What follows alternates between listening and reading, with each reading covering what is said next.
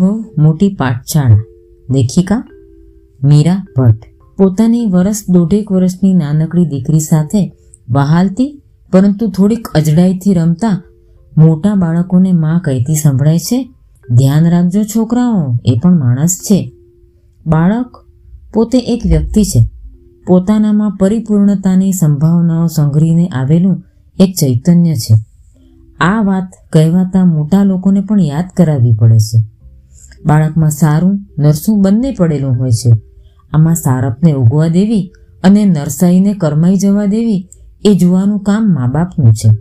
બાળકો જન્મથી જ અવળચંડા છે અને મા બાપનું કામ તેને સીધા કરવાનું છે.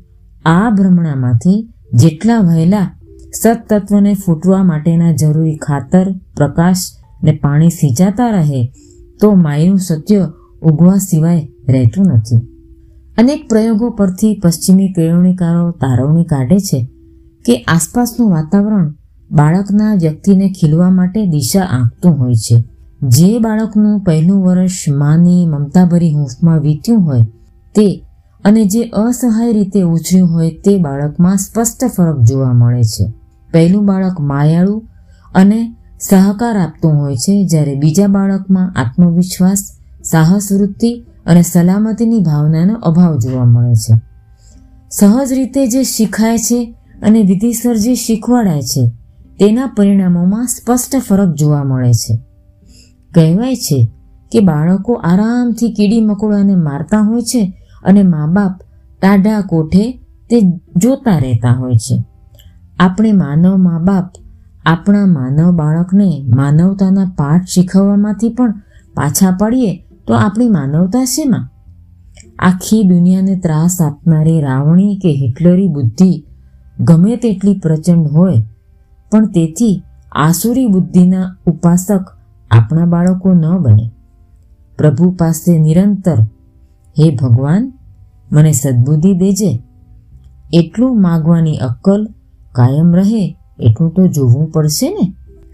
બુદ્ધિ અને સદબુદ્ધિ વચ્ચેનો ભેદ બાળકોને ડગલે ને પગલે સમજાવવો પડશે.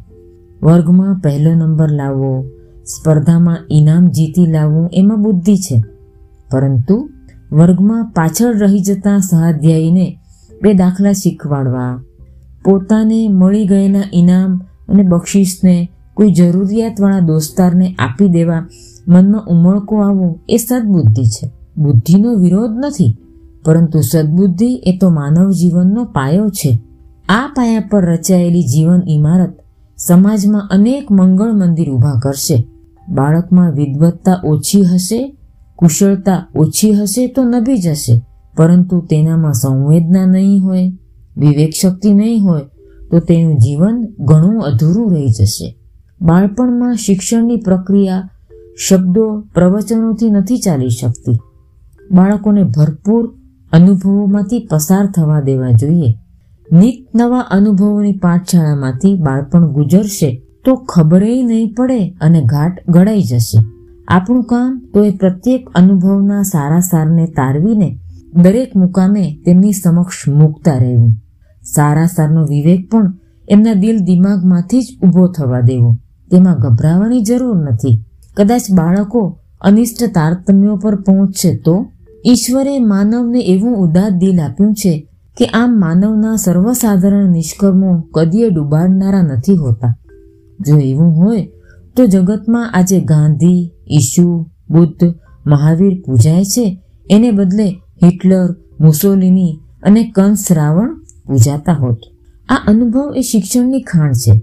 બીજા વિશ્વયુદ્ધ વખતે બ્રિટનના એક મહાન ચિંતક અને પ્રધાન સર જોન સ્ટ્રેચીએ લંડન પર બોમ્બ વર્ષા થતી હતી ત્યારે અમેરિકાથી આવેલા એક પત્રકારને પૂછ્યું, અમેરિકાથી અહીં આવી પહોંચવાની શક્યતા બચી છે ને? ત્યારે પત્રકારે પૂછ્યું, ભાગ્યે જ, પરંતુ તમે કોને માટે પૂછો છો? મારા બે બાળકો અમેરિકામાં અભ્યાસ કરે છે, તેમને અહીં લાવવા છે. સર જોને કહ્યું, સર, આ લડાઈમાં તો લોકો પોતાના અહીં રહેતા બાળકોને સલામત સ્થળે પહોંચાડી દેવા અધીરા થઈ ગયા છે. ત્યારે તમે અમેરિકામાં સલામતીપૂર્વક રહેતા બાળકોને અહીં બોલાવવાનું વિચારો છો? ત્યારે જોને જે જવાબ આપ્યો, તે પ્રત્યેક મા બાપે ધ્યાન આપવા જેવો છે. જોન કહે છે, મારા બાળકો ત્યાં સલામત છે તે તો હું સમજું છું. પરંતુ જે અભૂતપૂર્વ હિંમત અને ધૃતિથી અમારી પ્રજા આજે આ બોમ્બ વર્ષાનો સામનો કરી રહી છે, તે અનુભવમાંથી મારા બાળકો વંચિત રહી જાય એ મને ખટકે છે. આ ટાઈમે તો તેઓ અહીં જ અમારી વચ્ચે હોય એમ હું ઈચ્છું. શિક્ષણ કેવળ અમેરિકાની યુનિવર્સિટીઓમાં ભણાવાતા પાઠ્યક્રમોમાં જ નથી, બલકે અન્યાય અને અનિષ્ટ સામે જૂજનારા લોકો વચ્ચે રહેવામાં પણ છે. આ દ્રષ્ટિ કેળવાશે તો આપણે બાળકોના જીવન નિત નવા અનુભવથી ભરી દઈશું. ચાલો, આજે વરસાદ પડ્યો તો ડુંગરાઓમાં રખડવા જઈએ. ચાલો આજે ગાંધી જયંતિ છે, તો હરિજન વાસે પહોંચીએ. ચાલો, આજે તારી વર્ષગાંઠ છે, તો બૈરા મૂંગાની શાળામાં જઈએ. અનેક પ્રયોગોને અવકાશ છે, જરૂર છે પ્રયોગવીરોની. બાકી બાળકો તો તત્પર ઊભા છે, સદા બહાર, સદા તૈયાર, અસ્તુ.